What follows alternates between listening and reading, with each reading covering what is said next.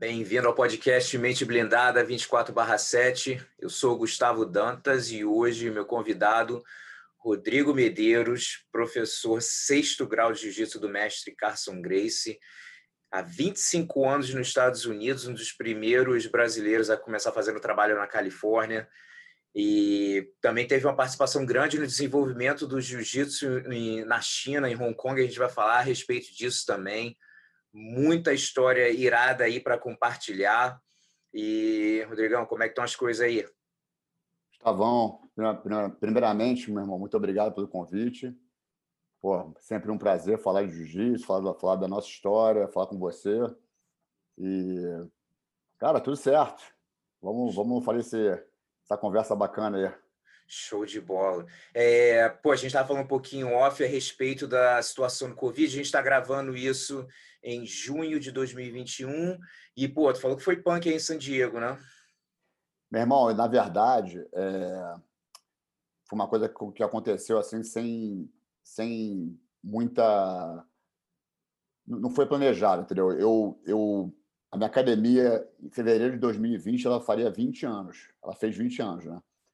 Aí, em novembro, eu, eu juntei uma grana durante um tempo, né? Em novembro, eu decidi fechar a academia para fazer, fazer uma reforma grande nela, para poder fazer uma reabertura dos 20 anos, né? Comemorando 20 anos da academia, em fevereiro, março de 2020, né? E fiquei praticamente um ano inteiro planejando o que ia fazer, conversando com arquiteto, com engenheiro, é, com construtores, né? Aí fechei ela em novembro, é, planejando em abrir em três meses, quatro meses no máximo, pegar todas as permissões para fazer a obra, né? E o Covid entrou, cara, e atrasou tudo. A academia, no final, ficou 15 meses fechada.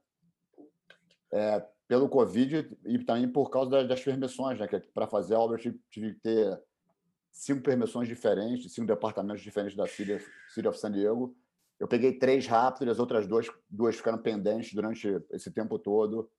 Mas graças a Deus, cara, Deus sabe o que faz, meu irmão. Eu cheguei uma hora, acordei, irmão. Eu estava tão estressado, assim, sem saber o que ia acontecer no futuro, né, cara? Eu falei, quer saber, meu irmão? Entrega na mão de Deus. É. Deus no comando, deixa, as coisas acontecem da maneira que tem que ser. E foi assim. A academia tá bombando agora, irmão, graças a Deus. Porra, graças a Deus. E, é, cara, uma coisa também que eu tento, eu penso cada vez mais, assim, minha mãe sempre falou para mim também de né, deixar a vida fluir, né? Tem certos momentos que a gente não tem como a gente, a gente se a gente começar a resistir muito o que está acontecendo, aí que porra dá aquela agonia maior ainda. Então, então realmente tem hora que tem que confiar mesmo em Deus e assim, meu irmão, o que é para acontecer vai acontecer no momento certo e, e, deixar e realmente deixar fluir. É fácil falar, ainda mais quando está no meio do caos. Mas, porra, realmente essa acho que é o, é o é melhor jeito de lidar com isso. Mas, cara, antes da gente falar de, pô, da tua academia tem tanta coisa, você está na estrada há tanto tempo, cara. Como é que foi teu começo no jiu-jitsu? Você praticou alguma outra arte marcial antes? É, vamos lá. Irmão, é... a minha história no jiu-jitsu foi exatamente o que você falou aí, cara. As coisas aconteceram sem planejamento, fluiu. É... toda a minha história no jiu-jitsu é impressionante. Tudo aconteceu comigo na minha história foi, foi assim. Mas eu, bem pequenininho, eu fiz judô bem novinho, 5, 6 anos de idade, que eu estudava no, Clube Monte Líbano, no, na Lagoa com o Leblon ali, né? Eu estudava lá dentro, fiz maternal lá, jardim de infância, os primeiros anos colegiais de criança, primeiro, primeiro, primeiro ano. E é um clube multiesportivo, né? Eu ia para ali, estudava, cara, saía da, da escola e ia para natação, futebol e no final de tarde eu fazia judô. O professor Mar Brasil. E fiz durante um bom tempo. Na brincadeira, mas fiz durante uns seis, sete anos, entendeu? Eu fiquei ali um tempão, até quando eu saí da escola do Montenegro, fui estudar no Colégio Rio de Janeiro, ali em Ipanema, a princípio, depois na Gávea. Eu continuei fazendo judô lá. Mas na brincadeira, nada sério, competi em vários campeonatos infantis. E esse professor, ele, ele tinha uma conexão com, eu não me lembro se era o Reilson Grace ou o Reison Grace. Não me lembro qual dos dois era, mas ele, ele era amigo ali do Leblon deles, eles sempre se encontravam e ele também estudava muito a, a, a, parte de chão, né? E eu me destacava mais na parte de chão, né? Eu tinha sabia fazer duas quedas bem assim, mas a parte de mobilização eu sempre fazia muito bem, gostava mais. Cara, aí com 11, 12 anos eu me desinteressei, aquela idade que você quer fazer as coisas que, que você é, tem prazer, né? Que você quer fazer as coisas que te cabem melhor. Eu comecei a jogar muito futebol, como qualquer outro garoto no Rio de Janeiro, né, irmão? Se você é de lá, você sabe disso. É, jogar futebol de praia, não só site, futebol de salão, no Flamengo joguei. E depois comecei a surfar também muito, morava no Leblon, ali tinha altas zonas naquela época. E botei um pouco de lado, entendeu? Aí eu, eu tive a sorte, cara, de morar no mesmo prédio do Maneco. Não sei se você conheceu o Maneco, já ouviu falar dele. Já ouvi falar dele. O Maneco é um dos primeiros faixa preta do Carson, é daquela segunda geração de faixa preta do Carson, né? onde veio Carlos Cardoso, De La Riva, esses caras todos. E o Maneco era um dos prodígios ali, cara. E o Maneco fazia jiu-jitsu com o Carson desde pequenininho. Então aquilo está sempre no meu ouvido. Pô, fazer jiu-jitsu com o Carson Grace, sei o quê. O meu avô, seu Osmar, cara, ele viu o ajuste do L do Carson. Ele nunca fez luta, mas era fã do L assim, cara. Eu me lembro que ele falava do L direto para mim, na época eu fazia judô. E tinha aquele lance no Rio de Janeiro ali que a gente sabia, né, cara? O jiu-jitsu não era tão é, exposto como era hoje, não tinha, não era não tão, tão fácil acesso, né, cara? Tinha pouquíssimas academias. E o judô, como, por, por ser um esporte olímpico, tinha toda a esquina. Todos os clubes tinham judô. Mas a gente sabia que era o jiu-jitsu, já sabia que era a família Grace, né? Mas Aí eu, com mais ou menos 14, 15 anos, comecei a dar uns treinos com o Maneco. É, também nada sério, entendeu? E aí acabou que ele abriu uma academia no Leblon, que foi futuramente depois da nova geração, no mesmo local. Aí eu comecei ali nunca mais parei, cara. Já tinha mais ou menos 15 para 16 anos, treinei lá por, por um ano e meio, até que eles pararam de dar aula lá. Nessa academia era o Maneco de manhã, às sete da manhã, o Cássio Cardoso, né, que era o número um do Cássio na época, dava aula de tarde. Aí eu comecei a ter contato com o pessoal do Carso. E comecei a visitar a academia do Carso, assim, de vez em quando. Uma, duas vezes por mês. O Maneco levava o pessoal lá, o Cássio Cardoso também, eu ia junto. Aí quando eles pararam de dar aula nesse local no Leblon, o Maneco levou grande é, quantidade de alunos dele, assim como o Cássio, para o Carson. E nunca mais parei. Eu entrei no Carson mais ou menos no começo de 87, entendeu? Irado. Mas e, eu, competi eu comecei... competição? Com quantos anos a primeira, como criança ainda? Então, irmão, eu nunca tinha competido, tinha competido, competido no jiu-jitsu.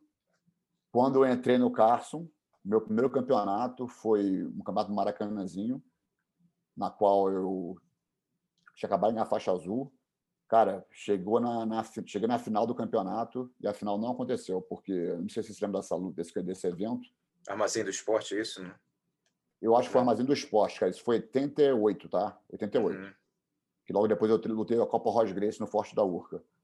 E esse campeonato, o, o, teve uma luta famosa do Clóvis, que era um faixa preta do Carso muito bom uhum. com o Royler, e o, a, foi uma decisão meio que acharam que foi errada para o Royler, e, e, o Carso tirou todo mundo do campeonato. E naquela época, tirou todo mundo. E naquela época você começava, era, você tinha, tinha o campeonato num dia, né, no dia seguinte só eram todas as finais. Só que ele começava com as faixas, com as faixas pretas, cara, e o Carso tirou todo mundo e não teve final. Aí, alguns meses depois, lutei o Copa Ross Grace. Fiz a final com pô, meu grande amigo Paulo Guilhobel. Perdi para ele na final, faixa azul, peso pena. Hum. Mas aí começou, cara. Aí comecei a competir tudo o campeonato. No Carson tinha essa, né, cara? Você entrar na academia do Carson para chamar a atenção do mestre, cara, e mal bem é, achar o seu espaço, você tinha que competir. Eu nunca tinha pensado em competir. Quando entrei no jiu-jitsu, foi mais para me defender, para mim, para mim fazer um esporte mesmo, que, cara, é mais quando eu entrei no CASC, pô, eu comecei a ter essa, essa vontade, né, de me testar, de... E, cara, adorei, né? Não tinha como ali você, você não é, entrar nessa vibe de competição, né? É até perguntar, pô, se tivesse falar que uma porcentagem com os alunos que não competiam, era um número quase, tipo assim, inexistente, como é que é? O pessoal que não competia, no tinha, caso. Tinha poucos que não competiam, tinha uns que competiam assim quando é, conseguiu se classificar, né, que, a, que a, na verdade, na Academia do Carso, para a gente fazer a eliminatória na academia, independente da faixa e do peso, meu irmão, era uma guerra. Para você, você ter noção aqui, na minha época, os caras que eu vou falar aqui que você deve saber quem é. é no peso do pé na faixa azul, estou falando 87, tá? 88. 87. Era eu, Renatinho Tavares, o Cleiton, que é irmão do Crédito Chaves, Aí tinha o, o Greg, irmão, o Eduardo Dui, que era um cara, um paraquedista, e aí vai. Cara, era só cara bom. Aí no leve tinha o Flash, o Rinaldo, o Alan, que estava azul ainda, depois foi para roxa. Aí, meu irmão, cara, era, era uma guerra para você conseguir entrar no campeonato. Então, dizer, tinha uns que competiam frequentemente, estavam sempre é, conseguindo ali o, o, o, lugar, né, que somente dois competidores por peso e faixa entravam nos campeonatos na época.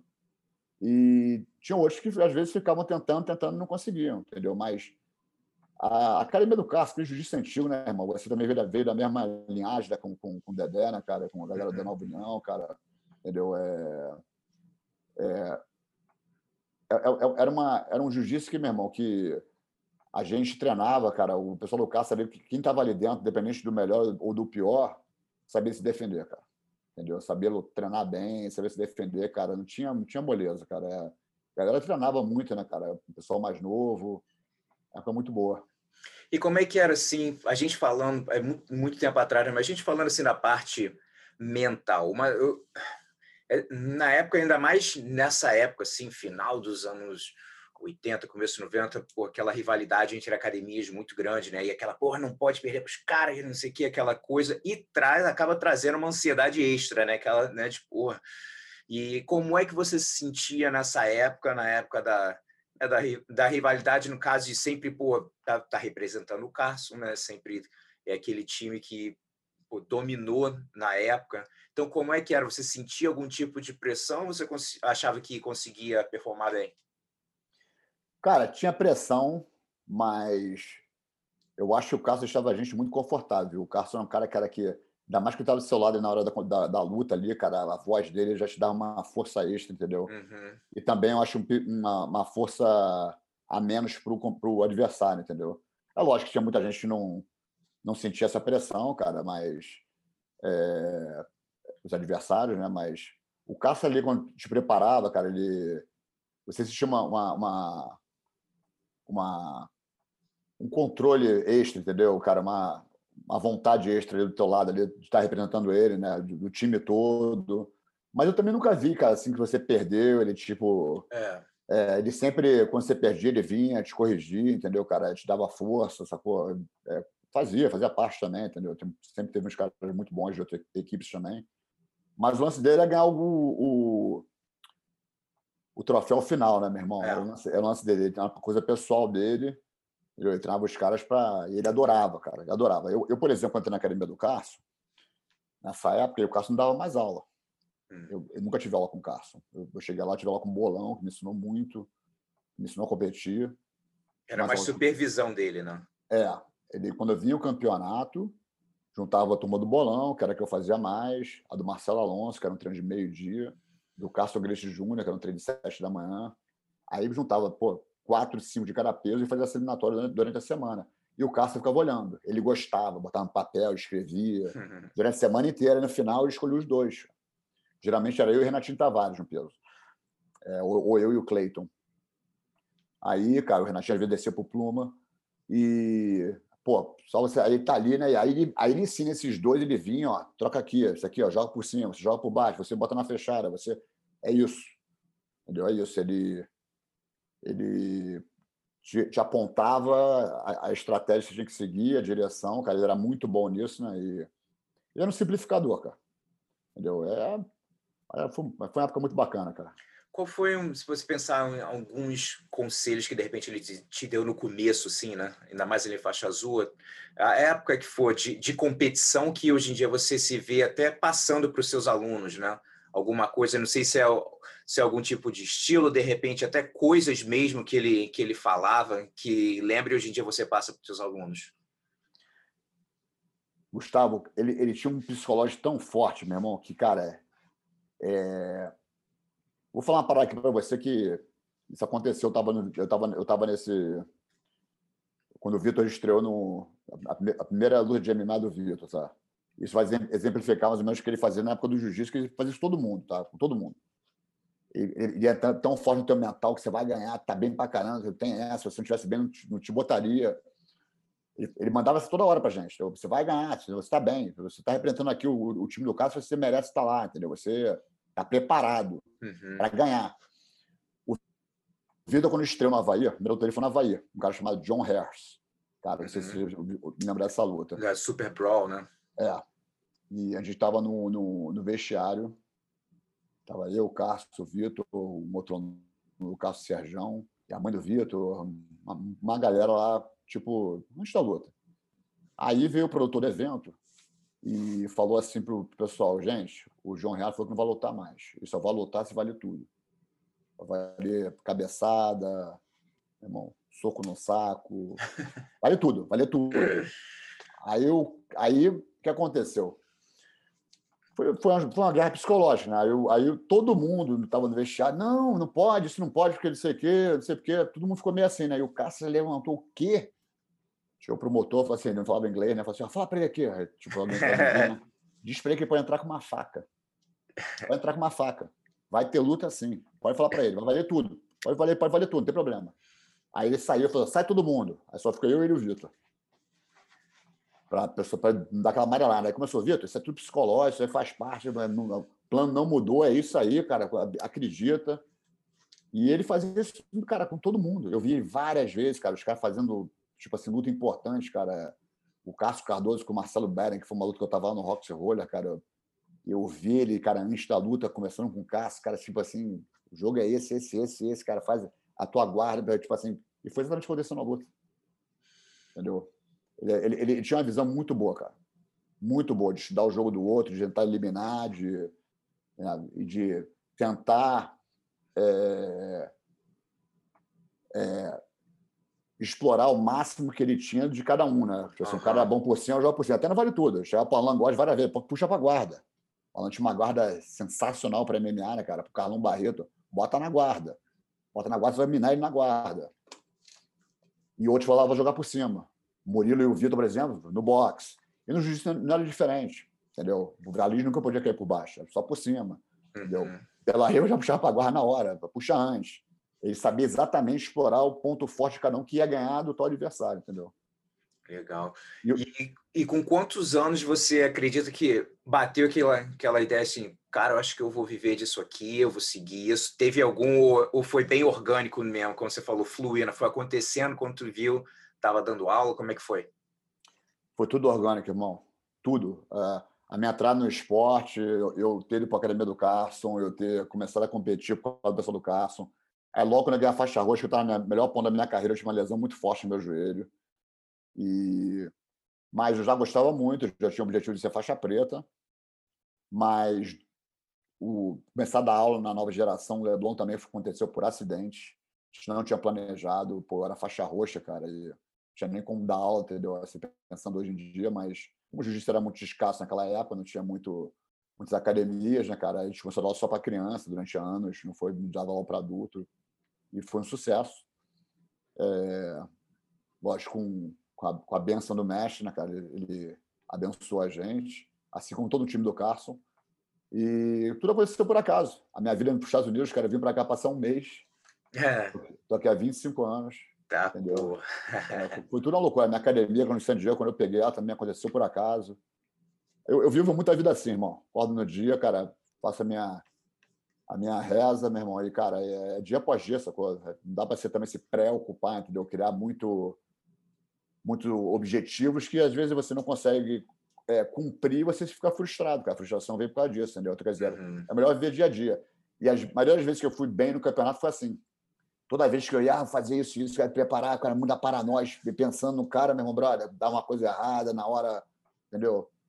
Adrenalina. Aí você lá, mano, deixar fluir, cara, deixar rolar, cara, pô, entendeu? É, você compete, você sabe disso. Quando você começa a fluir, relaxar, cara, o jogo muda, entendeu? É, vamos falar um pouco mais aí dessa tua chegada nos Estados Unidos. Então, 1996, né? Para quem não, para galera nova, até eu gosto de às vezes de relembrar algumas datas. A gente esquece, a gente vai ficar, para ficar, estamos ficando velho. Às vezes aparece assim. Eu, eu mencionei aqui, acho que um dia no podcast, eu estava tava fazendo uma aula de defesa, de defesa pessoal e encurtar a distância e tal, tal, tal. Aí eu pergunto assim, quem já viu o UFC 1? Pô, deve ter umas 20 pessoas, tipo assim, seis pessoas, tipo assim, viram, ouviram alguma coisa. Eu falei, rapaz, né, estamos ficando velho. É, mas 96, então, o jiu-jitsu ainda estava, né? Tinha uma galera que estava chegando aos pouquinhos. do, dos brasileiros. Aí você veio para passar um mês, aí como é que foi? Irmão, foi o seguinte. É, lembra o primeiro Mundial de Jiu-Jitsu teve, da, da Company Ciclone? De 96, isso. 96. Esse Mundial foi no começo de fevereiro. Uhum. Lembra disso? Então a gente passou Lembra. o verão inteiro treinando, cara. Por isso passou... que eles mudaram a data também, um calor infernal naquele, no Tijuca. Isso, isso. Mas foi, foi, no, foi no verão. É. E, e, nunca tinha campeonato do verão, né? Os campeonatos uhum. começavam geralmente depois, né, cara? E o pessoal no verão ficava todo mundo treinando sem kimono, tipo assim, o pessoal dava um, dava um, dava um tempo, né? É... Aí eu lutei esse Mundial, o verão inteiro treinando. Eu já estava juntando dinheiro para. O meu sonho era ir pegando no Havaí. Aí eu falei, cara, eu, eu tinha de me, me programar para em dezembro. Aí o Mundial foi, foi marcado para fevereiro. Eu falei, pô, cancelei. E fui depois. Aí eu rolou o Mundial, cara, dia 6 de fevereiro de 96. Eu cheguei aqui nos Estados Unidos para passar exatamente seis semanas. Eu tinha mais ou menos 800 e poucos dólares no bolso. E marcaram, vou ficar uma semana aqui no San Diego, na casa do amigo meu aqui, depois fui para o Hawaii, ficar uma semana na casa de outro. E viajando tudo, fiz viagens, viagens que tinha que fazer, fui para Grand Canyon, Las Vegas. Aí na minha última semana, já, meu irmão, preparar para voltar para casa, pô, uma mala cheia de presente para meus pais. E eu tinha nova geração, né, com Toco naquela época, a academia estava super bem, né? O Carson, ele tinha acabado de se mudar para cá, ele tinha tentado se mudar um ano antes, em 95. E quando eles vieram em 95, o Vitinho fez uns contatos aqui e o Vitinho é, chamou o Cássio de novo, né? Para voltar para cá em 96, para ele tentar com o objetivo mesmo de entrar no UFC. Eles vieram com esse objetivo. E na última semana eu fiquei na casa deles em Los Angeles. É, Irmão, três dias antes de ir embora. O Vitor foi meu aluno, não sei se tu sabe, né, na nova geração. Ele começou jiu-jitsu comigo lá, né? Aí eu que levei ele pro Carson. Aí ele virou, pô, Rodrigo, gente vai abrir academia daqui a um mês, dois meses no máximo. É uma academia que vai ser financiada por um produtor de cinema de Hollywood, o nome do cara é John Peter. E o meu objetivo é lutar. Eu vou estar, na maioria da parte do tempo, treinando. A gente vai precisar de um instrutor, cara. Você está aqui. Você não fica aqui um tempo com a gente. Aí eu falei, pô, Vitor, não sei, cara. Pô eu, era, eu era um faixa marrom de destaque nacional, na minha época era um, pô, um cara de destaque, né? Já dava dois anos de marrom, já, cara, é, a pretensão de competir na preta, é, lutar mundial, e aí vai. E com academia, mas eu nunca tinha tido aula com o Cássio. Meu contato com o Cássio, o Cássio era mestre, cara. Tipo assim, eu tinha contato com ele como mestre, mas é, assim, diretamente eu não tive muito pouco até, até esse ponto. Aí, cara, eu me lembro que eu fiquei a noite inteira pensando, pensando, pensando nesses prós e contras, né, cara? Eu liguei pro meu pai, meu pai foi um cara que sempre, sempre me apoiou, cara, sempre tem uma visão muito boa, assim, de, de, assim, de vida mesmo, assim, cara, aproveitar o momento, né? E eu falei para ele isso, ele falou assim, cara, ele falou exatamente para mim, Rodrigo, você nunca teve a chance de conviver com o mestre, teu mestre, cara, entendeu? É, vai ser um, um lance, vai selar a tua faixa preta. Quando ele resolver te dar a faixa preta, vai, vai selar assim com uma coisa que. E, meu irmão, foi a melhor escolha que eu fiz na minha vida, porque é, eu, eu, acho que eu fui o único aluno do Carson, né, tirando o filho dele, o Júnior, e o Vitor, que morou um, um, tempinho com ele em Los Angeles, por um ano. Eu fiquei quase, quase dois anos, uhum. morando no mesmo quarto, cara. Caramba. A gente morou em Los Angeles, quer dizer, a gente dividiu um quarto, né, cara? E eu fui, fui o único aluno dele que teve essa, teve essa experiência com o mestre, né? E foi sensacional. Comecei a ter aula com ele, várias vezes ele botava kimono, porque parte desse contrato com esse produtor de cinema, o Carlos tinha que estar presente na academia de kimono né, alguns, alguns dias da semana e dava aula para gente. O Carlos era um cara, cara, que eu até postei uma foto agora, alguns dias atrás, fazia um treino na praia, eu e o Vitor. Esse dia estava na praia, ele era assim, né? Às vezes estava em casa, na praia, onde fosse, meu irmão. Ele começava a pensar sobre uma luta que ele viu, uma posição que veio na cabeça dele, e falava: Chega aí, Vitor, Rodrigo, vem aqui, faz isso aqui, aqui agora. Hum. Aqui, ó, você que troca aqui, você aqui. Do nada. Aí contava história.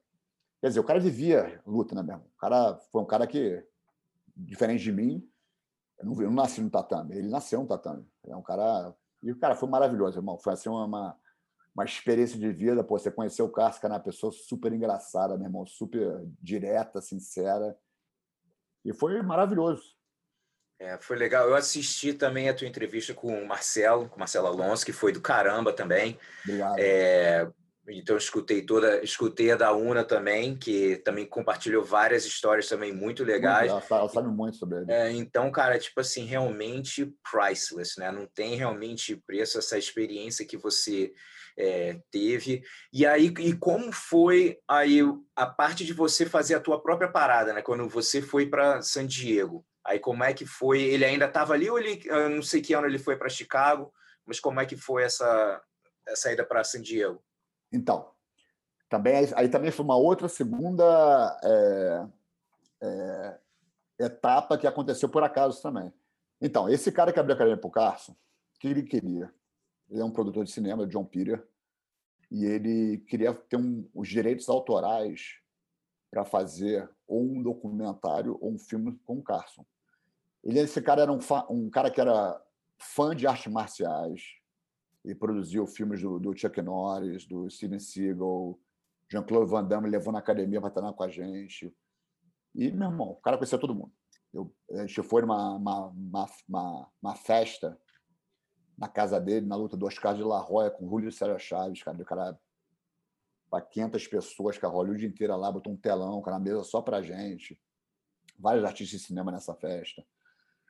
E quando ele viu o Royce, ele ficou encantado, cara, com a história, como todo mundo, né, irmão? Imagina a cabeça desses caras, irmão. É. Imagina você estar tá fazendo uma luta aqui.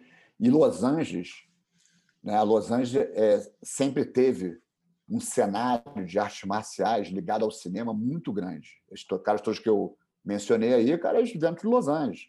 Entendeu? E era um business enorme. Cada China lá tinha uma academia de taekwondo, karatê, com gifu. Vamos lá. Quando o cara viu um cara da América do Sul, magrinho, meu irmão, ganhando os caras todos, metendo a porra em todo mundo, finalizando todo mundo, o cara ficou louco, assim como todo mundo. Muita gente achou que era fake, muita gente achou que não acreditou. Ele, ele tentou, o que eu ouvi falar, que ele tentou conectar com o Royce, não conseguiu, e começou a estudar a história da família. Acabou que o Carson veio num, na luta do Royce com o Kimo, e ele conseguiu contactar o Carson mas também bem assim, um, contato bem leve. E o Vitor, é, ao intermédio de uma aluna, que era uma menina também que era é, ligada ao cinema, era uma atriz também, meio coadjuvante, mas fazia taekwondo, faixa preta de kung fu, karatê, taekwondo. Ela começou a fazer aula de com o Vitor, numa academiazinha antes de João uma academia pequenininha, tinha na Venice Boulevard. E ela foi uma que falou: oh, o produtor de cinema quer conhecer vocês. E o John veio com essa proposta. Entendeu? E eu caí paraquedas na história, porque, na verdade, o Vitor já estava, o Cássio visionário, né, cara? Já via o Vitor como um cara que para entrar no UFC e ganhar, mas não tinha o professor de justiça na academia o dia inteiro ali. Esse cara fui eu. Entendeu? Eu entrei nessa história assim. Aí aconteceu que o contrato não aconteceu. O Carson, motivos dele, cara, ele acabou que nunca assinou o contrato. E o cara já estava acordado isso, ele falou assim, ah, vou, vou manter a academia durante um ano, pagando todas as despesas, depois de um ano vocês vão ter que andar, andar com as própria, próprias pernas. Ainda passou um pouquinho mais desse um ano, ele bancou, bancou, bancou, bancou, mas um dia ele virou e falou assim, olha, a partir de agora a academia é com vocês. E como a gente era muito novo, cara, a gente não falava muito bem inglês, cara, ninguém sabia fazer é, a parte administrativa na academia daquela... É, mecânica, cara, mecânica grande, cara, academia West Hollywood, um aluguel caríssimo, entendeu? É, a me durou mais alguns meses e acabou que fechou. Quando ela fechou, o Vitor já tinha estreado no UFC, já estava com o nome dele, já tinha lutado, acho que o, o UFC contra aquele, o primeiro que ele ganhou contra o Scott Ferroso e o Trateleman, já tinha ganhado o Tank Abbott. Uhum. irmão, o mundo inteiro em cima do Vitor, cara, o, o Vitor decidiu voltar com o Cássio para o Brasil. Os dois voltaram. E eu também já com a mala pronta para voltar, falei, beleza, deu que deu que deu aqui, experiência bacana, eu vou voltar. A nova geração, botar minha vida. Já tinha ganhado minha faixa preta, ganhei minha faixa preta depois de Já estava quanto tempo? Quanto tempo tu estava nos Estados Unidos já? Já estava, isso já foi em 98, Gustavo. Ah, então já, já dois mês de 98, é. Mês de 98, dá dois anos, eu, eu ganhei a faixa preta em, depois do Pan-Americano de 96, de Los Angeles, mais 96. E Pronto para ir embora, um aluno meu, dois irmãos que trabalham com a gente no West Hollywood, falou assim: olha, aonde eu moro, que é no subúrbio de Los Angeles, num bairro chamado Whittier, é, não tem ninguém. Não tem nenhuma academia. Nessa época, o caso sobre a Academia de Los Angeles só tinha a Grace Torrance, o Rickson, separado, que era na, na Pico Boulevard, os irmãos Machado todos juntos, João Moreira e só, em Los Angeles. Não tinha mais ninguém. O Alan veio para treinar com a gente, acabou ficando, morando, abrindo a academia em Newport. Não tinha mais ninguém, cara.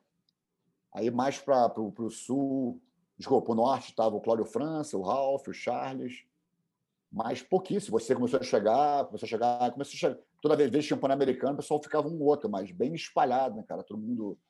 Os megatons acabaram de chegar na, na Arizona, aí vai. Quer dizer, tinha pouquíssima gente. Aí, cara, eu, a gente se mudou para Whittier. Eu falei, beleza, cara montou a academia, academia maravilhosa, com ringue de boxe aqui. Eu falei pro Carson, falei, Carson, vamos fazer a base agora aqui. Ele falou, fechou então. Aí abri uma Carson Grace East Los Angeles. E os caras sempre que vinham, né, começou todo mundo vir participar de evento, de pô, Extreme Fight, Ultimate, eventos do Japão, os primeiros, né, cara? Treinavam lá com a gente. Aí ficou tipo o headquarter da Carson Grace, só que era longe. E eu sempre vinha para San Diego é, visitar, entendeu? Passar final de semana para curtir mais. Né? Aí também aconteceu por acaso, eu estava um dia malhando na academia em San Diego. Essa academia era de um, de um triatleta um cara que foi várias vezes campeão do Ironman, ele também conhecia jiu-jitsu, conhecia a família Gracie, falou, pô, você é faixa preta do Carson Gracie aqui, quero botar jiu-jitsu aqui, você não começa esse negócio aqui. Eu conhecia muita gente em San Diego já, os brasileiros todos, né? conhecia já uma galera lá do surf. Aí eu falei, tá bom. Aí eu comecei, meu irmão, a dar aula na academia de William, segunda, terça, quarta, quinta. Aí quinta dava aula de manhã, almoçava, dirigia para San Diego. Aí dava aula quinta-noite, sexta de manhã, sexta de noite, sábado de manhã, sábado de noite, domingo de manhã, segunda de manhã. Almoçava, pegava o carro, voltava para, para o William. Fiz isso quatro anos. Uns quatro anos. Em San Diego, eu dormi no sofá de um amigo meu, Dudinha, meu irmãozão. E em Los Angeles, dormi no tatame. Guerra. É. A academia de William foi para La Habra. Hoje a academia do Lucas Leis, da Checkmate. Ele está dando aula no mesmo local. Pegou, pegou o ponto. Cara, que irado. É. Aí, meu irmão, fizemos um time ali, cara. Você conhece a molecada, Javier Vasque, Johnny Ramírez, Tim Credor, meu irmão, pô, uma galera que. O Arthur Ruff, que foi contigo, uhum. da Arizona também, ficou no Arizona um tempo. Uma galera, fiz uma galera forte nessa época, cara, que. Aí, em seguida, em San Diego, eu tive a chance de mudar essa academia de, de ginástica, de fitness, para a academia que eu estou até hoje. Foi, isso foi no ano de 2000 tive a chance de pegar esse, esse imóvel lá, esse prédio lá e, e nunca mais sair de AD. Caraca! E, mas ainda lá, em, na, ainda mais na época que o Vitor estava lá também, em, em LA, como é que era? Tu viu muito confere, assim, né, o que via? Que ainda mais nos anos 90 tinha aquela galera que vinha, né, dar a testada. Qual foi um dos conferes mais, é, tipo assim, pesados que tu viu lá, que viu que a porrada comeu mesmo? Cara, é todo mês chegava ali dois ou três, assim. A maioria das vezes chegava numa boa, entendeu? Com respeito, mas querendo conferir. E o Cássio perguntava: o que você quer fazer? Quer fazer um, dar um treino de jiu-jitsu, kimono, sem kimono? Quer fazer um, uma, uma cena porrada? E tem uns que saíram, chegavam com atitude, cara. Eu participei de vários, o Vitor, assim, todo mundo estava lá na hora, lá, participava, com alguns alunos também. É o Todd Medina, não sei se você já ouviu falar nesse cara, uhum. um cara que chegou, chegou com atitude e acabou que virou aluno nosso. Depois uhum. o Vitor pegou ele, depois eu peguei. E o Cássio virou assim mesmo, ó, pode fazer o que você quiser. Eles só vão te pegar, mobilizar e te finalizar. Olha a bronca. E, cara, era direto. A academia, na verdade, a gente recebeu uma. Uma. uma como é que se fala? Uma, não punição, a gente recebeu uma. Veio um cara, um russo, é, russo não, desculpa, iraniano, do wrestler. Nesse dia estava eu, Bebel, o John Wano, o Serjão, estava saindo da academia, esse cara veio e ele... A gente esqueceu de fazer o cara assinar o waiver. Meu irmão, o cara chegou com uma atitude, acabou que eu quebrei o braço dele na Kilmura. Aí veio a ambulância, tirou o cara e meses depois o cara processou a academia. O cara deu um processo na academia. Mas como a academia fechou alguns meses depois, cara, o processo foi arquivado, nunca deu em nada. Eu fiquei sabendo disso anos depois, cara. Eu encontrei o filho de João Pera no evento e ele falou para mim: pô, meu irmão, deu uma merda aquele negócio. Eu falei: caraca, bro. Foi naquela época internet, cara, telefone é. bem limitado, quer dizer, ele, a gente perdeu o contato. Eu falei: porra, desculpa, cara, cara ele ria pra caramba, mas é. foi ser direto, direto. Assim, aquele Grace in Action, cara, isso aconteceu praticamente em todas as academias, não foi só na, é. na educação, não, cara. Imagina isso de novo, cara. Você tem uma academia de taekwondo, karatê durante 20 anos, pô, tinha uma cara da América do Sul, jiu-jitsu, o que, que é isso? Ninguém sabia. Os caras piram, né, meu irmão? E os Com cara... certeza. Aconteceu muito. E, e, porra, e você que é um cara, meu irmão, cresceu perto da praia, foi para San Diego também para aproveitar e ficar mais perto da praia ainda, foi cair lá na China, irmão. Como é que foi essa história aí? Também é outra história, eu quero ir para paraquedas, meu irmão. Cara, vamos lá. É... Eu estava numa fase aqui em San Diego que eu estava meio de saco cheio. Tá? Você deve passar por isso também. Eu sei que a gente conversou uma vez sobre isso, você se lembra, cara, uns anos atrás, eu te encontrei no campeonato e você falou, pô, eu tô cansado de vir para campeonato, para ficar aqui o dia inteiro, aluno, cara, pô, o aluno ganha, vai ser o melhor, o aluno perde, a culpa é tua. Isso que estava acontecendo com o meu irmão. Ah, o, Revol o Revolution Team, né, que é meu time, Vamos fazer essa camisa aqui, ó. Botei esse love no meio aqui. Ela. É, ela. Ele foi seis vezes campeão nacional. A gente fez o time ser seis vezes campeão nacional. E 80% eram os alunos meus de San Diego, que é uma academia pequenininha, é o mesmo lugar que eu tenho hoje, só que eu expandi o tatame agora. E, meu irmão, a academia virou uma referência. Referência, assim, de, cara, todo mundo que veio treinar para o Pan-Americano, para o Mundial, vinha antes de treinar com a gente. Mário Reis, Margarida, Tererê, Jamelão, Guilherme Saulo, Xande, é, André Galvão, veio treinar comigo faixa roxa, Teles, os feras todos, irmão. E, cara, desculpa se estiver esquecendo o nome de alguém, cara, mas todo evento que tinha Pan-Americano Mundial vinha uma galera boa, faixa preta, cara, e, cara, era, era maravilhoso, que eu aprendia muito, treinava com os caras todos. E, pô, o pessoal do Carson todo. Só que eu cheguei numa hora, numa, numa hora cara, que a minha filhinha estava novinha e a academia financeiramente não saía do mesmo lugar. Cara, a academia, metade dos alunos não pagavam. Eu me vi na mesma, na mesma posição do Carson. Uhum. Né? Como, é lógico que o Carson tinha os objetivos dele, cara. Não estou falando que que é certo, que é errado, não, cara. Ele... Mas eu falei, cara, não consigo, não tô conseguindo sobreviver assim, entendeu? Tá, tá difícil você, o, tempo que eu estou gastando ir para campeonato todo final de semana, gastando dinheiro no meu bolso para dirigir, para voar, meu irmão, para ficar lá de coach 10, 15 alunos. E aquela história. A gente sabe, o cara ganha, meu irmão, o cara, você é o melhor. O cara, você perde, o cara perde, é uma culpa tua. E aconteceu um lance comigo, que, cara, eu cheguei no campeonato, e, meu irmão, o cara tava, um aluno meu tava lutando faixa azul, bom pra caramba, moleque, cara, fazendo a final. Eu, eu peguei um trânsito de, Los Angeles, de San Diego para Los Angeles, cara, Cheguei duas horas atrasado. O cara tava na final, perdendo a final, ele perdeu a final. Aí quando ele tava em pé, assim, o cara levantou o braço, olhou para mim e fez assim, ó. Tipo assim, cadê você? ah, meu irmão, aí o cara... Aí eu falei, cara, falei, meu irmão, aí o cara, o moleque veio falar comigo, pô, a mulher perdeu de 8 a 2, assim. Eu falei, cara, meu irmão, quer saber? É... Eu cheguei que eu tava montado em você, cara. Pô, nem Jesus Cristo te salvaria, irmão. Pô, desculpa, mas quando você luta, é, é você e você, não é nem você e é. Deus. O outro cara tem um Deus também, irmão. Quer dizer, é você e você, brother. Quer dizer, se você ganhar o mérito é teu, você perdeu, pô, é, alguma coisa que você fez errada, vamos tentar corrigir. Mas eu vim dirigindo, voltando, aquilo me bateu na cabeça, cara, fiquei muito chateado.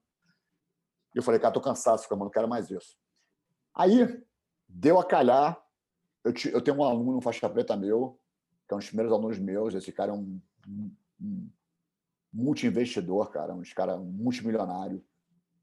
E ele tem vários tipos de investimentos diferentes. Esse cara, por motivos de taxa, motivos políticos, ele se, ele se mudou para Singapura, tinha se mudado para Singapura alguns anos antes. Começou a treinar naquela academia da Evolve. Uhum.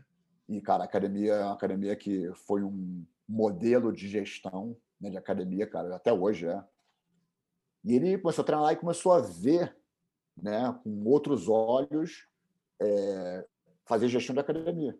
Ele começou a estudar a área na Ásia, era uma área, uma, uma área que até hoje super aberta, meu irmão, tá mercado super é, em, em, expansão, mercado abrangente, meu irmão. E falou assim, cara, vou. Ele, ele, estudou, ele estudou Malásia, Hong Kong, é, Coreia do Sul, Taiwan, e falou, vou abrir em Hong Kong. E abriu uma academia em Hong Kong. Aí ele veio para San Diego, me convidou para tomar um café e me fez uma proposta que eu não consegui recusar. E foi maravilhoso. Foi maravilhoso, cara. Foi assim uma. Quantos anos tu ficou lá? Fiquei lá dois anos e meio. Fui, fui começo de 2012 e voltei em setembro de 2014, por opção minha. Uhum.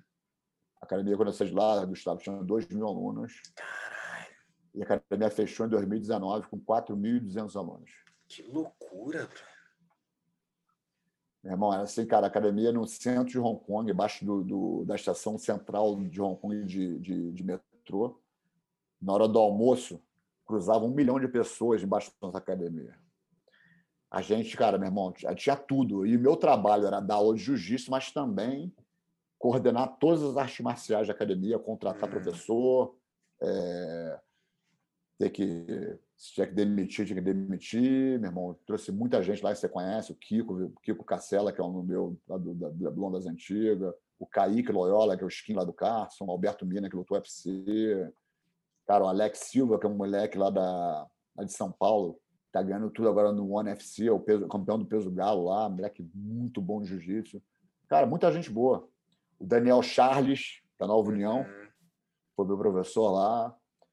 E, cara, aí o Silvio Braga também, da, da que era do, aluno do Bita, de Teresópolis. Uhum. E trouxe o Bucal, que é um cara que é um dos melhores lutadores de Muay Thai da história. É, os outros dois irmãos, cara, o, o Tom e o, e o, e o, o Esqueci o nome do outro cara. O Vuzi, o Mussi, os caras de Muay Thai, os feras, cara, tudo campeão mundial. Aí trouxe professor de judô, professor de capoeira, o mestre boneco veio dar aula para gente na academia. Legal. E foi legal que o bacana que foi assim, eu, eu, eu vi o, não o começo, mas participei do, do início do UFC nos Estados Unidos, cara, e vi o começo do primeiro UFC da Ásia, que foi em Macau, e toda a, a conferência de imprensa, as entrevistas, os treinos dos caras antes do, do, do evento foram tudo na nossa academia em Hong Kong. Macau para Hong Kong é 40 minutos de, de balsa, né? Hum. E, cara, foi sensacional, uma experiência assim de vida. E também gera uma academia, né, cara? O aluguel de lá, irmão, era 100 mil dólares por mês. Tá, porra! E, cara, é uma responsabilidade enorme, assim, mas foi muito bom como experiência, como responsabilidade. Me cresci, cresci muito como empreendedor, né, cara? Voltei depois para minha academia, vendo minha academia com os outros, outros olhos. Minha academia com dali certeza. virou a página, deu um, deu um, foi para outro patamar. Mas como é, que foi a adaptação, ah, como é que foi a adaptação no comecinho, assim? Ainda mais, por língua, o pessoal falava inglês lá, como é que é? Todo mundo falava inglês. Hong ah, é? Kong, é Hong Kong é, é, foi concedido à Inglaterra, não sei se você sabe disso, né? assim não. como Macau foi concedido a Portugal, foi um acordo é, político que a China fez com, com a Inglaterra. Eles concederam Hong Kong por 50 anos, eu acho. Posso estar falando errado se foi 50 ou 40 anos, agora não sei. E está tendo um maior problema lá agora, você está sabendo, né? Que o pessoal que, que é de Hong Kong não quer é, voltar para a República Chinesa e a China quer tomar Hong Kong de volta. Então, quer dizer, a Inglaterra explorou Hong Kong durante esse tempo todo. Eu acho que acaba agora, no ano que vem. Não sei se tu lembra que, olha, dois anos atrás teve vários protestos lá, os caras com uhum. flash, caramba. Loucura. E é, foi, é um lance político lá muito, muito grande. Mas parece que não está na China. Parece que está num país na Europa, tem muito chinês, mas a maioria é nascido em Hong Kong. É, quer dizer, tu fala inglês fluente, tem muito gente, gente do mundo inteiro, cara, gente do mercado financeiro, bancários. É sensacional a cidade. Parece muito Rio de Janeiro, a geografia, que é uma ilha, montanhoso pra caramba, cara. É... Clima úmido, quente pra caramba no verão, assim, cara, de tu tem noção do calor que é, e no inverno é frio. Uhum. Mas é muito legal, cara. Muito legal. É um país super, super rico. E eu morei numa ilha lá. Minha filhinha tinha um ano e meio. É... E foi bacana. Mais bacana foi o seguinte, cara. Você vê a transformação das pessoas, né, cara? é, uhum. pelo meio do jiu-jitsu, né, cara? É, e das artes isso. marciais, né, meu irmão. Cara, foi incrível, meu irmão, porque é, Hong Kong, cara, assim, o estilo de vida lá é assim, né? Mercado financeiro, os caras, banco o dia inteiro, dinheiro, dinheiro, desce na rua ali, álcool, cigarrinho, droga, assim, muito, tem noção. E, meu irmão, a gente, nossos alunos todos chegam na academia fedendo cigarro, fedendo álcool, o horário do almoço, meu irmão, os caras beberam um drink e para aula. E vários hoje em dia largaram tudo, meu irmão, estão assim, vivendo lifestyle de jiu-jitsu mesmo. Né? Eu tô até graduando agora dois faixas pretas lá, depois desse tempo todo.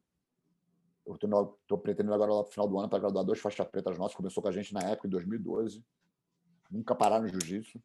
Nós dois faixas pretas de Hong Kong. E, e a Epic fechou, mas está lá. A gente agora tem cinco academias lá, né? Estão ainda funcionando, todas pequenas. E foi muito bacana. E, e, durante esse tempo também, volta e meia, você ainda compete também. Eu lembro que até você acho que lutou um, um asiático também da IBJJF, foi uns anos atrás nessa época. E então vamos falar um pouquinho de competição. É, de repente dividir em, em, uma segunda parte agora. É era uma coisa você, quando era mais novo, competindo nos anos 90, ali é, mecinho do ano 2000, é uma vibe, e depois mais velho, é outra vibe, é outra coisa, né? Então, como é que foi para você é, lutando de, de Master? Hoje a, a gente está na, na é, mesma categoria de Master 4, né? E como é que é para você hoje em dia? Master 5 agora eu. Master 5, eita! e, então, como é que é? é como é que é para você hoje em dia ainda competir? Qual é a motivação que você tem? Como é que é? Cara, acabei de chegar no Pan-Americano, né? Ah, é? todo, todo, ferrado, joelho ferrado, ombro ferrado. Cara, vou dizer para você uma parada, o Roller falou para mim uma vez, o Roller mora aqui em San Diego, né? Uhum. Aí volta e mente, sai para almoçar, sai para pegar onda junto. E falou bem, cara, é, o, o, lance legal de mais velho assim, você treinar na competição, é, o, ganho, o ganho maior não é medalha, né, cara? É você ter aquela cabeça de novo, aquela vibe de treinar, se alimentar é. bem, dormir cedo, cara, ir malhar, ir nadar, e fazer yoga, treinar, um dia treinando específico, um dia treinar forte, saber balancear, né, cara? Mas não tem a mesma pressão daquela época que eu era mais novo, cara. É. Não tem. Tem que performar, tem, tem que ter. Não tem, cara. Eu, lógico que eu quero ir lá para ganhar. Lógico. Entendeu? Mas, cara, é, e, e, também vocês, cara. Eu vejo você competindo, cara. Eu vejo o Megaton competindo, eu vejo Soca competindo, cara. Eu falei, meu irmão, os caras dando show de jiu-jitsu, brother. Suyan e tantos outros, cara. O, o André Leite, Maneco também, cara, meu irmão. E vários outros. Eu vejo essa galera mais velha competindo, não parando. Os caras competem muito mais que eu, cara. Os caras competem praticamente todo mês, cara. É impressionante o Megaton, meu irmão. É, eu falo, cara, os caras estão conseguindo, eu também vou, vou, conseguir também, entendeu? Vou fazer o meu melhor. Mas é, é lógico que dói na parte financeira. Eu estava assim, eu estava sete anos sem competir quando eu fui para Hong Kong. Eu, meu, competi no Pan-Americano em 2005, e já de Master. Aí fiquei sete anos sem competir. Em 2012, eu treinando pessoal em Hong Kong, para o Asiático, uma galera forte a competir, a representar a Epic lá. No academia era Epic, MMA. Aí eu comecei a treinar, comecei a treinar bem, cara, comecei a treinar bem, sentir bem. Eu falei, cara, eu vou competir. Aí fui com a galera para o Japão competir, ganhei o peso absoluto. Legal. Master, Master 2, eu acho, naquela época, Master, Master 3, me lembro. E fui no ano seguinte também ganhei peso absoluto, dois anos. E... Mas nessa vibração, eu comecei a competir. Aí, aí eu volto, quando eu voltei para pro, os Estados Unidos, eu falei, agora eu vou começar a competir pelo menos o Mundial e o, o Pan-Americano todo ano. E eu fiz. Praticamente todo Mundial e Pan-Americano você competir todos os anos, até 2019 agora, eu competi o último. 2020 não teve, né? Teve, mas eu não fui. Acho que teve só o sem kimono, me lembro agora se teve de kimono master de kimono, acho que não teve. Mas vai ter agora esse ano em novembro. Vou lá, vou estar tá lá. Fazer você com os velhinhos lá. E, cara, eu te falei, é, é, é uma parada que para mim está no meu sangue, irmão. É, é, e a preparação eu me sinto muito bem, entendeu? Se alimentar bem, dormir cedo, ficar naquela vibe, ficar naquela, aquela, porra, na concentração, entendeu? De, de pô, tomar vitamina, irmão, de, entendeu? Malhar. Para me sentir muito bem. Eu só, eu só peço, eu só, eu só rezo para não machucar, cara. Só isso. Já estou todo ferrado, cara. Tipo assim, e foi bom, cara. Em 2017 eu ganhei o um Mundial de Marcha. E, pô, bati na trave 2016, 2018, 2019. Fiquei em terceiro, fiquei vice, perdi na final, mas em 2017 eu ganhei. E o Pan-Americano eu ganhei todos esses anos. Fechei com o Mané, com o Ana, a gente, a gente não luta quando a gente foi na final. Entendeu? E apesar de ser de, de equipe diferente, cara, irmãozão, a gente treinou junto muito. O André Leite, né, que é aluno do Carson, uhum. do Carson Grace Júnior, mas agora ele representa o Soul Fighters, eu acho. É isso. Legal. E, cara, agora falando nessa parte de competição, uma das coisas que eu gosto de perguntar aqui também para o pessoal é o seguinte: de falar a respeito, eu menciono que eu, em 2014, fiz uma, um negócio, uma lista chamada os top 10 erros uh, que os atletas cometem, erros mentais, né? E como, como lidar com ele, como evitá-los. E aí, hoje em dia, essa lista também aumentou muito, e eu sempre fico curioso, assim, de saber algumas coisas que, de repente, erros mentais que você acredita que você cometeu em algum momento da sua carreira, ou às vezes pode ser algo que você reparou nos anos também que acabava atrasando vários dos alunos também. Pô, isso daí é um, é um tema muito comum de ter aquela galera da academia que pô, treina muito bem, tem dificuldade de performar. Então, o que, que você vê assim de no passado, de repente, erro que você acredita que você cometeu em algum momento e hoje você pô, dá um, consegue dar uma, uma luz para os seus alunos? Cara, é... eu, eu fiz meditação transcendental. Eu falar? Uhum. Eu fiz, cara, e foi a melhor fase da minha vida como competidor, quando era faixa roxa. Eu medito até hoje, é, não com tanta frequência, mas aquela época eu estava competindo muito. Eu estava nessa Brasil competindo todo o campeonato todo final de semana, cara. E foi a melhor fase da minha vida. Aquele Brasil de 93, Mamelu, cara, eu fiz cinco lutas, finalizei quatro. Assim, meu irmão, entrava como se tivesse que treinar. Essa coisa. Brasil seguinte também, 94, lutei até a final com Wagner Fabiano. Uhum. Cara, eu, eu. Tipo assim, tava tranquilo na luta, sem muita é, adrenalina, tá, tá feliz de estar tá ali, entendeu? Eu tento fazer isso. Falei, galera, é o seguinte, ó, a metodologia do Castro é muito simples. Você quer para competição, você tem que merecer. Acabou. Então, se você mereceu, meu irmão, você está ali, tu, tu, tu, tu, vai fazer o teu melhor.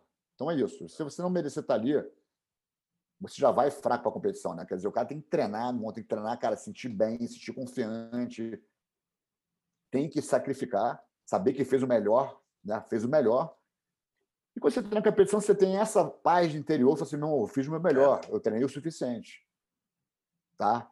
Lógico que não é, é a forma do sucesso, não é.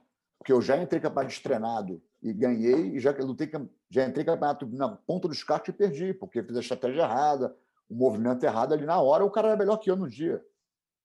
Mas eu, eu sigo essa metodologia, cara. Eu tenho que treinar o máximo que eu puder é lógico, a minha idade que eu tenho hoje, cara, dosando, sabendo treinar certinho, entendeu? Mesmo sem errar, que a gente não pode treinar mais gente treinava quando era garoto. Eu faço muito treino específico hoje, Gustavo. Gosto muito, irmão, cara, muito. Com certeza. Eu crio todas as situações de luta, cara, até posições que eu não gosto de fazer, mas bota na situação de defesa e ataque. Eu faço direto, até hoje. Eu, eu boto situação de defesa contra ataque em posição ruim, tipo, se eu montar no outro, o cara de baixo tem que sair, o de cima tem que finalizar mobilização, costa, joelho na barriga e bota de guarda também, guarda, as guardas básicas, as guardas mais, é, mais é, novas. E se bota a situação, para você entender entendeu? Como, como flui ali a, a posição, entendeu? É, aperfeiçoar ataque, entendeu? E eu gosto muito, é um treino também que evita lesão. Uhum. É, é lógico que perto do campeonato eu faço uma simulação de campeonato. Eu faço o treino Treina um cara 5 minutos, descansa 10 minutos, acabou de 5 minutos, descansa 10 minutos, faz 5 rounds assim. Uhum. Quando tem campeonato, cara, eu tento fazer, eu treino, tipo. É, pô, eu treino o máximo tempo possível, treino dentro do tatame, tento não sair, mas também não todo dia não dá pra fazer isso. É.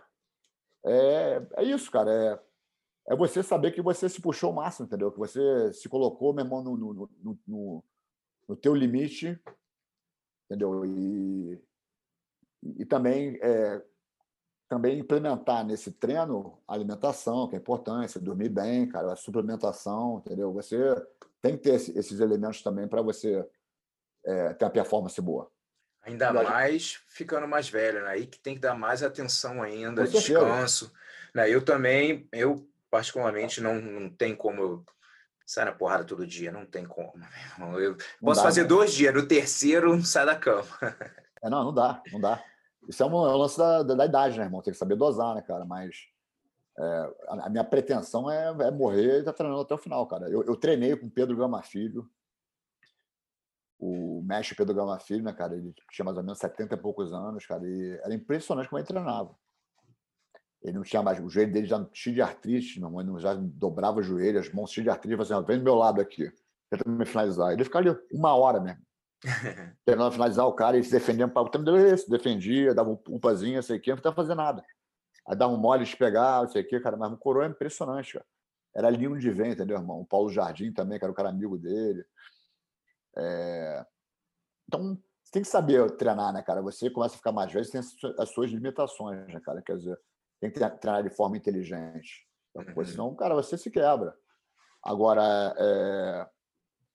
eu estava falando até um dia desse com o Suyan, e falou para mim, Rodrigo, eu treino três, quatro vezes por, por, semana só, cara, e não treino forte todo dia não, mas toda hora, mantendo, cara, mantendo esse treino. Acho que para a competição eu puxo um pouquinho mais da parte do, do, do cardio, correndo, o que for, entendeu? E, e ter a estratégia certa, né, meu irmão? Pô, é, entendeu? Ter a estratégia certa. É. E vamos falar um pouquinho do mestre Cássio aqui, com uma, umas histórias de campeonatos marcantes. Você pensa assim em campeonatos que você, das antigas ou o que for, mas campeonatos que te marcaram por algum evento, alguma coisa que aconteceu é, com o mestre que o mestre falou ou fez. Quais são uns, uns campeonatos aí, umas histórias que você pode com, compartilhar com o pessoal? Esse primeiro que eu falei foi o que mais me marcou, tá? Que foi no Maracanãzinho, que tirou a equipe é. inteira. É todos faixa preta alinhada para lutar, meu irmão, ele tirou a equipe inteira. O cara lutou no Clóvis com o Roller. É. E eu nunca mais esqueci disso. Eu, eu tive uma admiração com ele aquele dia. Eu falei, caraca, não, que caixa grossa, não. E aconteceu algumas vezes depois, né? É... Do Pan-Americano aqui de, de, de, Los Angeles, que teve em 96 também, foi, foi bem marcante, né? Porque a gente ganhou o campeonato, depois refizeram os pontos, acabou que perdeu, cara. Ele ficou pé da vida, cara. Ele ficou muito chateado com isso. É... Cara, ele, ele, ele, era, ele era muito forte nesse campeonato. Um, um campeonato marcante para mim foi o Mamelucos de 93. Eu fui, uhum. uma performance muito boa. Eu ganhei um atleta mais técnico da faixa roxa, uma plaquinha. E eu recebi essa plaquinha na mão dos, do Carlos Grace, do velho. Foi a primeira vez que eu vi ele, que eu, que eu toquei nele, que eu nunca mais vi na minha vida depois. Né? Ele entrando no ginásio, a turma levantou para bater palma para ele. E o Carlos chegou do lado e disse: ah, meu aluno, meu aluno, campeão do peso pena. Papai, papai aquele jeitão dele, né, cara? Mas ele, ele, ele sempre teve uma, uma, uma áurea muito forte, né, Gustavo? O cara, cara é. chegar no campeonato, o cara fazia aquele, aquela pressão ali, todo mundo via, todo mundo falava, todo mundo sentia aquela pressão dele ali, né, cara? Foi uma coisa muito, muito marcante, né, cara? O outro campeonato que eu também, o meu primeiro campeonato de faixa marrom foi bacana. Eu subi para Teresópolis, já estava quatro anos na faixa roxa, bicho, já ganhava, tinha ganhado tudo. E se veio Teresópolis soltar um, um, um, Copa. Cara, me esqueci o nome do campeonato. Naquele ginásio do Pedrão lá, meu irmão. Sei. Já, Aí, já tinha Copa Pitbull, não? Nessa época, não? A Pitbull acho que já tinha. Não, Copa Pitbull já, já tinha nessa época, não? Não, acho que não. Hum. Acho que não. Mas é. Aí subi para lutar campeonato organizado pelo Cirilo, gente boa pra caramba, uhum. grande Cirilo. Aí, cara, é, eu de faixa roxa, pô, subindo eu, tô com o Renatinho, cara, não mais que tal, que a gente no carro. Pô, dirigimos até lá, cara, pô, mais uma de faixa roxa, meio desmotivado. Aí cheguei lá, cara, o campo, eu não sabia quem lutar, né? Você vai saber na hora. Aí fui ver a chave, um pedaço de papel com a chavezinha colado lá no canto do ginásio. Aí, pô, faixa roxa, peso pena. Meu irmão, meu nome não estava lá. Falei, caramba, cara. Falei, Cássio, esqueci de botar meu nome, vim até aqui. Eu falei, Cássio, pô, já fiquei. Aí falei, mestre, pô, meu nome, cadê meu nome? falei, bicho, tá na marrom hoje, vai lutar de marrom, se prepara aí, bicho. eu falei, pô, marrom, vai marrom hoje. Arruma uma faixa marrom aí pra tu botar na cintura aí. aí eu, eu peguei a chama marrom, a Maurizinho, a Maurizinho Biteste, a marrom na minha cintura. Pô, eu ganhei do moleque duro pra caramba do Jucão, primeira luta, cara. Aí fiz a final com o Serginho, cara, um cara também do era do Jucão também. O cara que, era, que era, ganhava tudo também, cara, um faixa marrom, e, pô, ganhei bem dele. 12 a 0 a luta foi, cara. E, pô, acabou o luta montado no cara, meu. Aí, pô, super feliz, né? Pô, primeiro cavacho marrom, ganhei, ganhei bem, não sei o quê, cara. Cheguei pro Cássio, Cássio, ganhei. Pô, bicho, pegou as costas do cara, montou no finalizou, porra, não tá muito bom não, meu irmão. Porra, eu... Aí, tava grandão, meu, quen, quen, quen, falei, ó, era direto, né? Porra, tem que finalizar, porra, montou, pegou as costas, foi bom, mas tem que melhorar essa porra aí. Eu falei, porra, não. Foi muito maneiro. Dessa medalha até hoje, cara. E olha só, a gente está chegando aqui no final do bate-papo. E, cara, eu gosto de perguntar, é uma das maiores lições, que no caso até a competição te ensinou, mas eu gostaria de perguntar qual foi uma das maiores lições que você teve com o mestre, né, que você leva para a tua vida. Pô, Gustavo, dizer você uma coisa aqui. A simplicidade do Carson e a sinceridade dele, cara, era, era algo assim que todo mundo que teve contato com ele, independente de ter sido aluno dele ou não, as pessoas sabiam que o Carson era uma pessoa direta, ele era um cara que, meu irmão, que não tinha... Era papo reto o tempo todo, cara, não tinha papo desviado. É, ele falava na cara tinha que falar, cara, e ele é um cara super carinhoso, meu irmão, uma pessoa super... É, não tinha nenhum valor material, entendeu? Ele... Foi essa a melhor, lição que eu tive com ele, cara. Foi uma lição, assim, de de ser simples, viver o simples, cara, viver, ser real, entendeu? Quando eu, eu morei com ele, cara, eu vi vários gestos deles assim, cara, de, e às vezes era, era, era, até coisas ingênuas que ele fazia, né, cara, de, de dar, entendeu? De, meu irmão, não ter nenhum apego a nada. É, é isso, eu, eu, levo, eu levo muito disso dele, né? Lógico que, cara, todo mundo quer que é o melhor para, para si, para sua família, todo mundo quer crescer, cara, não está nada errado com isso, mas também a ganância também não faz muito bem, não. Uhum. E, e ser simples, cara, ser direto com os alunos, entendeu, cara? Quando ele, ele, ele é um cara que amava os alunos, entendeu? ele fazia, queria, queria fazer o, o aluno, porra, é, meu irmão, tentar explorar o máximo possível do aluno, ser sincero, entendeu? é uma pessoa super do bem, né, cara? Foi muito bacana. Irado. Rodrigão, cara, brigadão pelo bate-papo aí e parabéns por 25 anos aqui ajudando a divulgar o jiu-jitsu nos Estados Unidos, trabalho muito legal em San Diego. Pô, espero a próxima vez que for San Diego, quero fazer uma visita aí na, na academia. Tá em casa, Gustavão. Vou adorar a academia, que a academia é, pô, é dois blocos da praia. Show. Cara, uma vibe maneira pra caramba, pessoal bacana. Tem uns alunos lá que estão comigo há muito tempo, há mais de 20 anos. E, meu irmão, tá em casa. Espero te ver em breve aí no campeonato desse da vida aí. Vamos ver se encontra lá no Pan-Americano, no Mundial, trocar uma ideia lá. Muito Show. obrigado pela oportunidade, meu irmão. E parabéns pô, pelo teu podcast aí, cara, pelo teu canal, meu irmão. Tá, pô, vi várias entrevistas suas, muito bacana, cara. É, é importante a gente divulgar a, a história do jiu-jitsu, é. também dar espaço né, para as pessoas e ouvir os outros pouquinho, sempre aprende. É, ainda mais eu sempre gosto de falar, né? Como, como todo esporte, né? Os, os ídolos passam e né, vem futebol, vê a nova geração, fala de repente alguém de de algum time, o cara fala, pô, nunca ouvi falar, né? E no jiu-jitsu não é diferente, as coisas né, vão andando, então eu gosto de valorizar a galera master, né, de trazer, apresentar para o pessoal, para o pessoal novo. O público é bastante, assim, master, mas tem bastante gente nova, então é legal de, de alguma forma, né, para a galera nova entender que, irmão, as coisas, ainda mais nessa geração agora, o pessoal quer tudo agora. Tipo assim, eu tenho um, eu tenho um objetivo, eu tenho um sonho, meu irmão, não quero, eu quero ontem.